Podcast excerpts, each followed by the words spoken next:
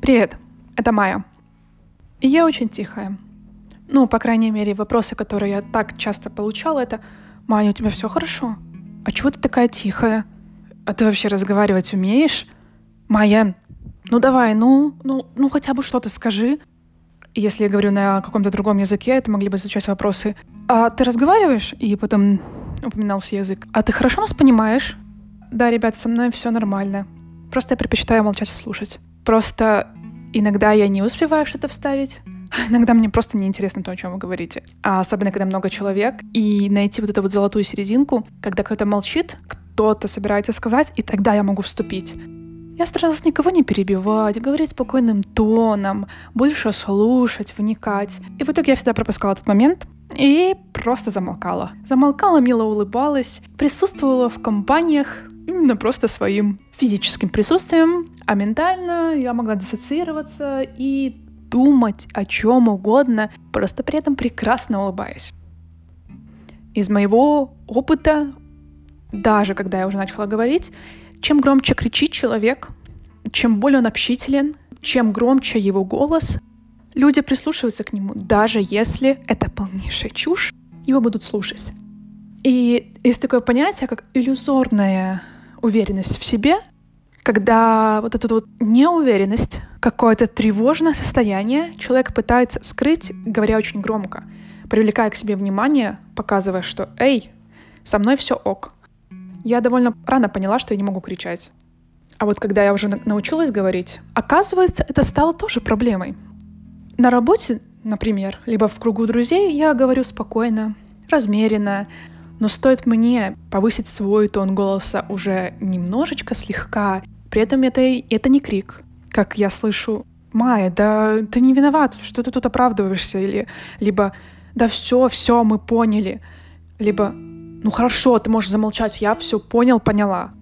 И тут я, почему меня все останавливают, потому что все привыкли, что я молчу, когда я говорю, значит, это что-то из ряда вон выходящее, как-то это нужно прокомментировать. И я вот думаю, может мне снова замолчать? Потому что, по-моему, я балансирую между двух крайностей, но как-то люди замечают только эти крайности, хотя это же спектрум. Вообще, почему так плохо быть тихим? Я никогда этого не понимала. Ну, нечего мне сказать. Или либо я просто молчу, потому что я устала. Либо мне просто скучно. Я же я не помню, чтобы я стеснялась того, что я тихая. Ну, я тихая. Я не всегда понимала, зачем люди общаются. Ну, зачем со мной заговаривают случайные люди? Ну, хорошо, если это там мои а, одноклассники, либо э, однокашники, это понятно. Но случайные люди на улице, какие-то непонятные люди в компаниях. Боже, зачем вы со мной говорите? Вообще, я выделила некоторые, скажем так, ситуации, в которых Почему я молчала? Ну, ты задаешься вопросом, почему ты молчишь? Во-первых, это самое элементарное, о чем можно подумать, и это действительно в 50% правда. Вам нечего сказать, потому что вам не интересна тема, и вы не хотите быть неискренним, вы предпочитаете молчать. Ну, вам скучно, просто скучно. И иногда нельзя уйти, потому что это нетворкинг, и вам нужно работать. К сожалению, так бывает. И только вы решаете, надо ли вам это. И часто я думала, помолчу вот сейчас, потому что мне там любая причина, а в следующий раз будет по-другому. Но что могло измениться в следующий раз, если ты встречалась с той же компанией в примерно тех же условиях? Ну, там, допустим, вечеринка, где присутствует алкоголь, песни, музыка, танцы. Тебе не нравятся, возможно, не только люди, а само мероприятие, как это проводится, с какой целью. И у тебя или у меня, ну, я говорю о себе, у меня не было цели никакой. Я просто приходила за компанию. И так как мне это было это неинтересно, я воспринимала как еще один способ убежать от этой реальности, но как бы присутствовать, показывать, что я вот активна, что со мной можно говорить, если я открою рот, что было тяжело. И я поняла, что мне легче всего общаться, когда у меня есть цель. Какая-то конкретная, очевидная, поставленная цель. Я не знаю, расширить круг общения и нетворкинга для меня это не цель. Я все еще не могу, когда какие-то моменты выразить действительно то, что я думаю. Я все еще выбираю стратегию молчания и все еще слишком много анализирую свои чувства, потому что я привыкла познавать все через литературу. Литература имеет очень сильное, имела очень сильное влияние на меня. Во-первых, ты проживал чужие жизни, испытывал какие-то новые чувства. полностью погружаюсь в литературу, и как бы я узнавала себя в героях и сама себе могла признаться в этих чувствах, указав на чувства героя, то есть на чужие. И становилось легче. Это просто герой э, влюблен до помрачения, а не я. Ну, я просто ему сочувствую. Либо героиня сражается с внешним миром, и ей очень трудно, и она ищет поддержки. Это не я ищу поддержки. Нет, вы что? Во время чтения я никогда не чувствовала какой-то диссоциации. Я всегда была в героях, в их представлении о мире, и полностью отдавалась этим эмоциям. И я переживала больше эмоций, читая книгу, чем, допустим, в компании друзей, потому что там невозможно было слиться с кем-то. Люди очень разные, у них разная энергия, разные представления о мире, они по-разному говорят. Иногда это акценты, если это иностранный язык. И я терялась, а, мой мозг приходил в состояние ужаса, а, все, я не знаю, параметры зашкаливали. Мне было безумно душно всегда. И это была паника в некоторых случаях, переходившая в бегство. Я уходила, по-английски не попрощавшись. Я уходила. Я потребила глагол в прошедшем времени, потому что я научилась как-то справляться. Не то чтобы я борюсь с этим, я решила выбрать стратегию помягче. И, возможно, пандемия этому способствовала, возможно, 21 столетие, современный мир технологий. Но да, Тиндер сыграл в моей жизни большую роль, потому что с помощью Тиндера я научилась общаться. Я адепт, наверное, Тиндера, у меня очень положительное представление об этом технологическом открытии. У меня была конкретная цель — познакомиться с человеком, и очень здорово, что я выбирала людей. Я выбирала людей по, понятное дело, фотографиям, и по описанию так, чтобы я как-то соотносилась с этим человеком и доверяла ему. Это просто божественное чувство, когда вы разговариваете о чем-то, что тревожит вас обоих, и при этом вы еще и нравитесь друг другу, и вы условно уже выбрали друг друга. Это не случайно человек, который подошел, что-то все спросил, и ты думаешь, чего тебе это надобно? Также я тренировала возможность, как сказать, удерживать диалог. Я писала сама парням, если мне кто-то очень нравился я выбирала таких людей, у которых была такая же цель, как у меня, познакомиться с кем-то, подружиться, возможно, возможно, какие-то другие активности. Вообще не вижу каких-либо ограничений в пользовании. Это приложение имеет разные цели, и вы пользуетесь с какой-то конкретной. Первые встречи вызывали шок полнейший. После них я отходила как минимум неделю, но вот это ощущение, что ты идешь домой, и при этом ты только что встретился с человеком из интернета, вы здоровски поболтали, и ты была нормально, ты была нормальным человеком, и он не спрашивал, почему ты тихо, ты разговаривала о том, о чем хотела. Чудо, просто чудо расчудесное, потому что я всегда думала, что мои чувства ненормальны. Почему? Почему я одна так нервничаю, а вокруг меня все так спокойны? Да нет, люди тоже нервничают, просто это по-разному проявляется. Так что да, Тиндер как возможность повысить свои навыки коммуникации. Я всегда искала смысл в каких-то отношениях, что вот, если у меня подруга, это подруга, а вот как минимум, не знаю, до окончания школы, либо до окончания универа, либо на всю жизнь, а люди принадлежат друг другу. Вот если ты с кем-то начал отношения, друзья, коллеги, ты будешь их держаться. Нет, люди уходят, это нормально. И это в какой-то момент ты перестаешь с ними общаться не потому, что вы ненавидите друг друга, не потому, что а, между вами, не знаю, кошка пробежала, кто-то что-то сказал, какие-то сплетни. Нет, ваша жизнь разводит. Иногда это очень печально. Иногда я переживала прямо это расставание, я понимала, что с этими людьми мы больше не сойдемся. И даже если мы там очень хорошо общались и близки, ну, так бывает, ну, что поделать. Я благодарна таким встречам. Я узнала много людей, и тоже, немножко возвращаясь к Тиндеру, очень удобно общаться один на один. Я могу посвящать все свое время одному человеку. Я его, ее узнаю, и я понимаю, хочу ли общаться дальше. Это так просто. В то время как в компаниях разбредаешься, ищешь людей, и по паре слов обмениваешься, и в итоге ничего не получаешь. Я нашла знакомых, нашла какую-то помощь, и я очень благодарна этим студенческим вечеринкам всем. Но мне 23, и я устала. Да, очень быстро устала. И вот сейчас осень 21 года, и перед записью я пыталась вспомнить, когда последний раз я была на вечеринке, такой представлении вечеринки. Это был декабрь 19 года, два года назад. Да, стареешь ты, конечно, Майя, очень быстро. Волнует ли меня? Нет. В школе мне очень хотелось быть взрослым человеком, наконец-то, в какой-то момент стать, снять квартиру и понять, что я буду жить одна. Одна без кошек, собак, иметь друзей, но вот наличие квартиры, где бы я имела такую большую гостиную, что я могла лечь на пол и просто наслаждаться тишиной и прекрасным осознанием, что я одна. Ух, это было так спокойно на душе.